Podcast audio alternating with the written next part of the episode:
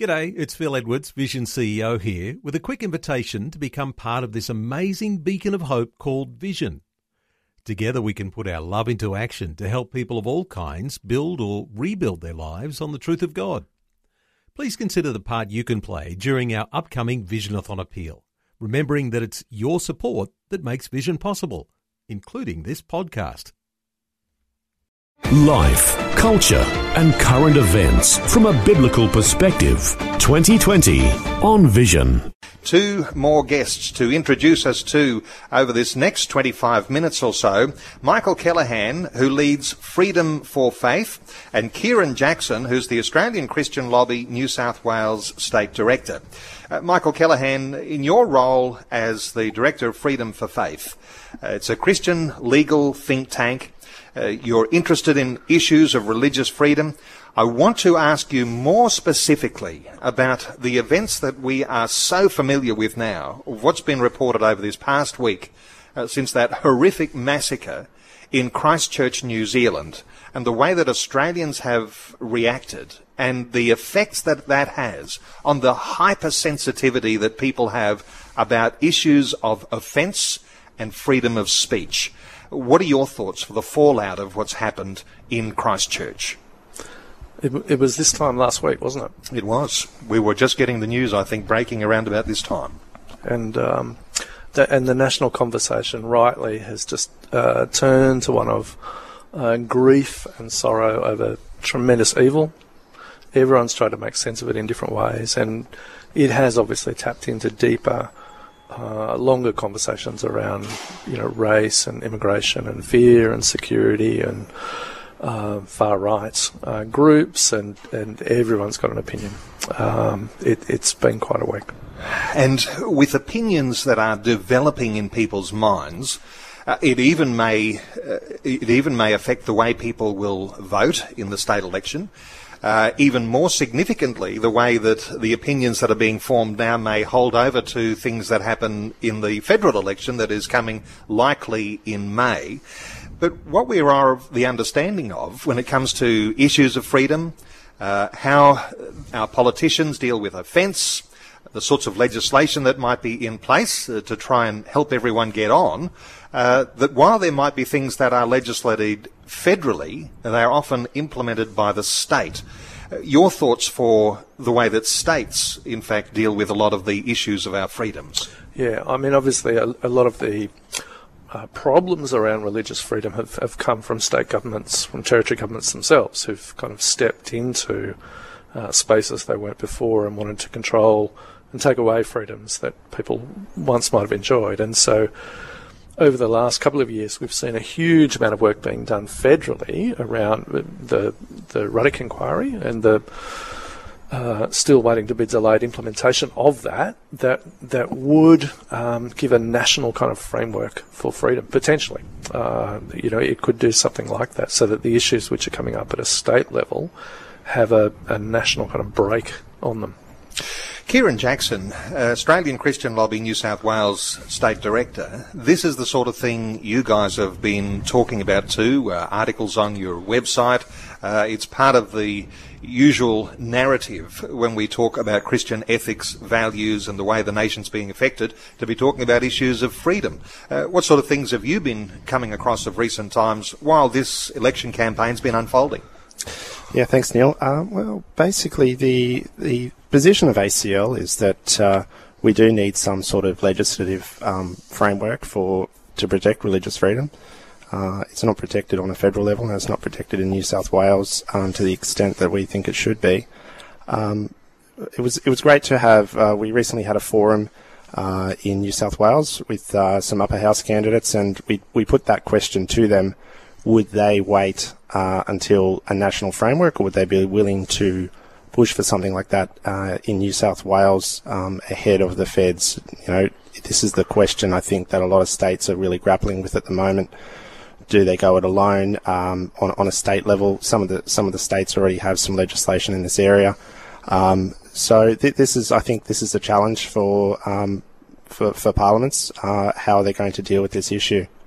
Uh, that's an interesting one, Michael Kellahan. Uh, is it possible that the states might jump the gun? And as we've discussed before, uh, the federal politicians dragging their feet, taking so long with the Ruddock Review, taking so long to legislate how they might deal with the, the challenges. Uh, what are your thoughts for states uh, forgetting about what the federal politicians are doing and doing something on their own bat? Well, we've done some work with the um, Christian Democratic Party, with the government uh, during this last state term to help draft uh, religious freedom legislation for New South Wales, which uh, Christian Democratic Party uh, tabled uh, and have there ready for debate, but it has been delayed because of the Ruddock inquiry, because of the federal things, because of the state government's reluctance to implement something which would then just be overtaken by federal things. I think we're probably going to look to an ongoing, long, messy period of um, negotiations between state and federal governments. And, in that mix, we do need um, MPs with convictions at a state and a federal level. We need lobby groups like ACL. We need Freedom for Faith bringing uh, some religious freedom legal expertise. We need um, voters to act if they're concerned about these things. It is going to take time. Um, it will not happen uh, overnight, but you know these things can be achieved. When we're talking about freedom of religion, religions, uh, these things are complicated matters. Nothing's simple. Uh, while we're talking to a Christian constituency in our audience that's likely to be listening all around Australia right now, uh, what we're aware of is that if we're going to have freedom of religion, that doesn't mean just freedom of religion for Christians. Uh, this means freedom of religion for all of those religious organisations that are at work in Australia. So freedom for Muslims too. Uh, how does all of this fit as Christians when we think of the mix and the complications and the sophistication of what has to happen here to get things right? Uh, it, it is complicated to make it work, but we don't want to overthink it and say it's harder than it is. We, we say it's rightly acknowledged that it's a basic human right that you can have a religious belief, that you can speak it, that you can meet with others uh, who have it, and that every person should have that right. Uh, that um, it, it's not a question for the state to figure out which beliefs are acceptable uh, and allowing them to have rights. It's not a question of Christians having privileges. It's a question of us being able to live together well with deep differences. And of course, this orderliness that we might think of uh, is something that came with the First Fleet uh, from those foundations that uh, brought about a colonisation in Australia, and people might argue about that. But one of the things that came with that was an orderliness, uh, was our parliamentary uh, way that we do things. Uh, do you think that our parliamentary democracy is strong enough to be able to take control of the freedom issues that are so important for us? Uh, the Parliament can't avoid it. It's it's it, it's their responsibility, but it's a it's got to be bigger than that. It's a it's a cultural thing as well. So the politics of this may well be led by the um, by a broader cultural movement that says, you know, we actually value these things. It matters, and so therefore, you know, this is how we want to do things. Uh, at our school, uh, in our workplace. Um, this is the way we, we choose to live together. Now go and give that political expression. Kieran Jackson from the Australian Christian Lobby, you had some uh, fabulous times pre-election coming up uh, with the uh, uh Meet the Candidate forums. Was freedom one of those issues that came to the fore? what were the what were the sort of reflections uh, you might be able to let us in on uh, with regards to the way that candidates were reflecting these very significant issues? Yeah, well, we, we were able to. We, essentially, what we did was we we ran a forum uh, for the upper house. We think it's important that uh, Christians are aware of uh, where candidates sit in the upper house on these issues. Uh, we don't know how the election is going to go tomorrow, and so um, we, are saying to people, your vote in the upper house matters. Um, these people are going to hold the balance of power uh, in all likelihood, and um, where, where do these minor parties sit on issues like religious freedom? So we did ask them a question about religious freedom um, and other issues like scripture in schools, euthanasia, and um, the decriminalisation of abortion in New South Wales. So it, it, was it was good to hear their positions um, on on those issues. Um, it was good that they all said they would be willing to uh, look at legislation on religious freedom in New South Wales, and that they uh, provided that that uh, the, the framework was, was something they accepted, um, that they don't didn't feel the need to wait uh, for the feds, uh, for, for the Commonwealth to act before they would. So that was encouraging, very encouraging.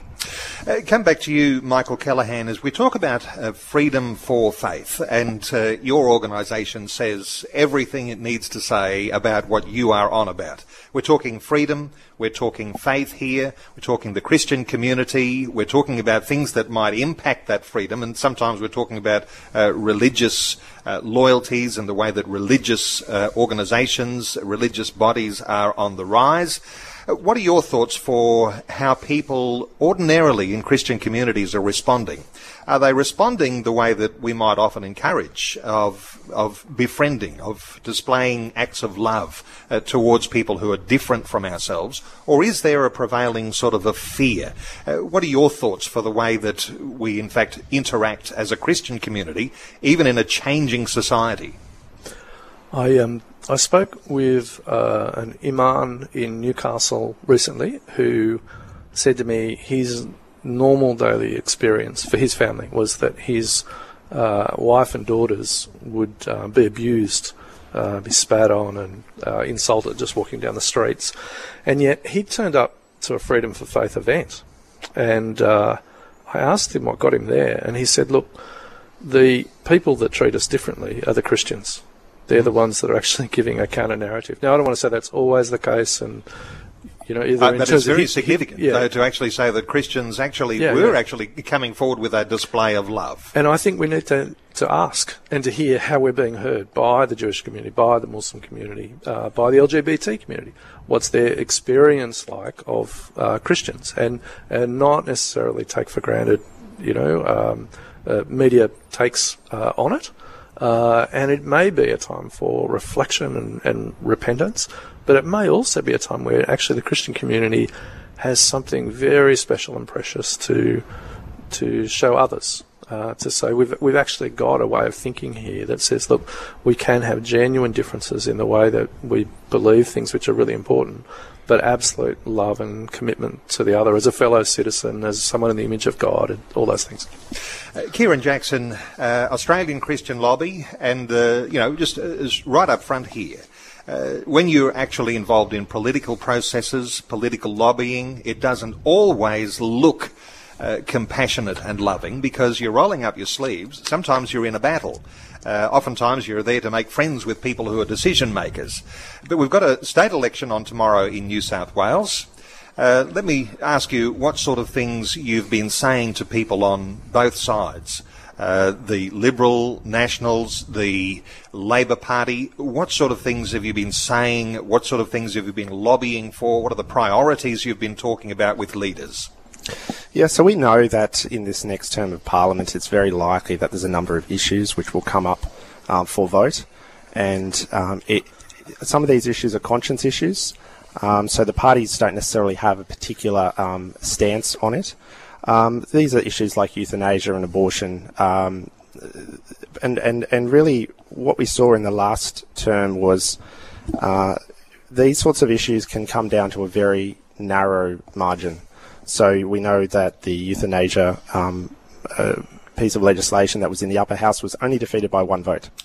And so, what what um, we're trying to highlight to our supporters and and to, to talk about is the importance of um, looking at your your candidates um, where they sit on uh, issues like this, um, particularly in the upper house, and um, you know you know what and and uh, and putting those questions to the candidates and getting answers. So we've um, we we were able to do that um, at the forum, and we're able, and we put put the footage on our website. Uh, people can go and have a look at that um, at uh, www.acl.org.au. Um, and see where those candidates sit. Um, I know you had two two of the candidates in here just before we came um, for the Christian Democratic Party and the Australian Conservatives. Um, they ticked all the boxes, so to speak, um, on those issues. And we had we also had the Shooters and Fishers, who have a long history um, in the upper house of, of supporting the votes on these sorts of issues with Fred Nile. um, in, in, the Christian Democrats, um, and we and we spoke to Mark Latham as well, um, and his his views uh, are on the website too. So that's what we'd say is have a look at those. In in terms of other issues that have come up, uh, we I put out a media release today regarding Labor's position on gay conversion ther- therapy. So Labor have come out as an election commitment um, that they want to follow the Dan Andrews approach in Victoria to, to ban gay conversion therapy. So what we've said is please tell us what that means. Um, I don't think anyone in the community really knows what they mean by that. So we're seeking clarification on that. Um, yeah, so there's some of the issues. Um, I, I, mentioned before, scripture in schools. That's something that we have to always be vigilant about. Um, there was bipartisan support last year from Liberal and Labor on that issue, and um, that's great to see. Well, we've got to stay vigilant on that, make sure that the, that uh, the parties know this is something important to Christians. Kieran, I asked those uh, those guests who were on earlier that you're referring to uh, about whether uh, whether New South Wales would head down the Daniel Andrews path. Uh, if Labor was elected tomorrow. They seem to indicate that that might be the case. What are your concerns from the Australian Christian lobby point of view? Because New South Wales is very different at this point, but uh, with a change of leadership, those sorts of issues, they get extra, uh, they get extra volume, extra airtime if uh, if there is a Labor leader in power. What are your thoughts for, for what might happen tomorrow if uh, Labor wins and those particular ethical issues which are so important to Christians? Well, look, it's hard to say because um, we can only really go off what commitments uh, Labor has made. Um, so obviously, I just mentioned the gay conversion therapy one. There was one other commitment which um, Labor made uh, some some weeks back in uh, speaking about abortion, the, the desire to decriminalise. They backed away from that commitment, so that was good to see that. But they, th- what they did instead was said that they would refer it to the Law Reform Commission. So this is, you know, this is concerning because um, it does mean that they want movement on this issue. It does mean that they'll be pushing um, to, to, to, build a case um, for that. So that, that's concerning. Um, but yeah, we can only go on uh, what uh, what commitments they've made. Michael Kellahan from Freedom for Faith. While these issues of freedom are important for us today in New South Wales on the eve of a state election, uh, they'll become very significant as we move towards a federal election. No doubt you'll be talking about these sorts of things every opportunity you get, just to make sure people are informed about issues of freedom before a federal election comes around. And I know you don't tell people how to vote. Uh, but what's your thoughts for applying your Christian faith, your Christian knowledge? Perhaps you might think of it in the way of, uh, you know, being theological, reflecting theologically about these sorts of issues. How do you encourage Christian believers to think deeply about the issues of our freedoms? Uh, it's a it's a good question. I think with Kieran, I think you, you can only go off people's records and their uh, the promises they make. So you, you look carefully at, at, what that is. And I think a lot of that then turns on character and trustworthiness. Like, uh, are these people that you uh, can trust? Um, and in terms of the principles that should guide thinking about freedom, I think of a lot of it is pretty simple. It comes back to what it means to love God and uh, to love your neighbour, and, and to do that in the uh, public political sphere uh, as a as a Christian. Uh, well, prayerfully, Michael, prayerfully, did I, prayerfully, did I to add that? Sure. Um, Michael Kellahan from Freedom for Faith, thank you so much for taking time out. It's not easy to get to us uh, in the CBD in Sydney right now, but uh, appreciate you taking some time to be with us today on this special broadcast of 2020. Thanks, Neil. Well, that's good to talk. Uh, Kieran Jackson, just let me, before we uh, farewell you, uh, when people go to the Australian Christian Lobby website, acl.org.au, they can actually see the video presentations of a number of the upper house candidates. How important is it for listeners who are wanting to make an informed decision to perhaps check out those issues? Look, it's very important. We think that uh, it, one way to look at this is really to say take out an insurance policy against um, whoever forms government um, after this election. And so they can go and have a look at those videos of those upper house minor party candidates. Um, at the top of the web page, there's uh, there's a link there to the New South Wales election. So we're we're encouraging people to have a look at the, you know, these these candidates have, have put out their policies on these issues that we've discussed today, where they sit on these issues, and, and have a look and make a make your decision for yourself. Kieran Jackson, Australian Christian Lobby New South Wales State Director, thanks so much for being with us. I'll point people to acl.org.au.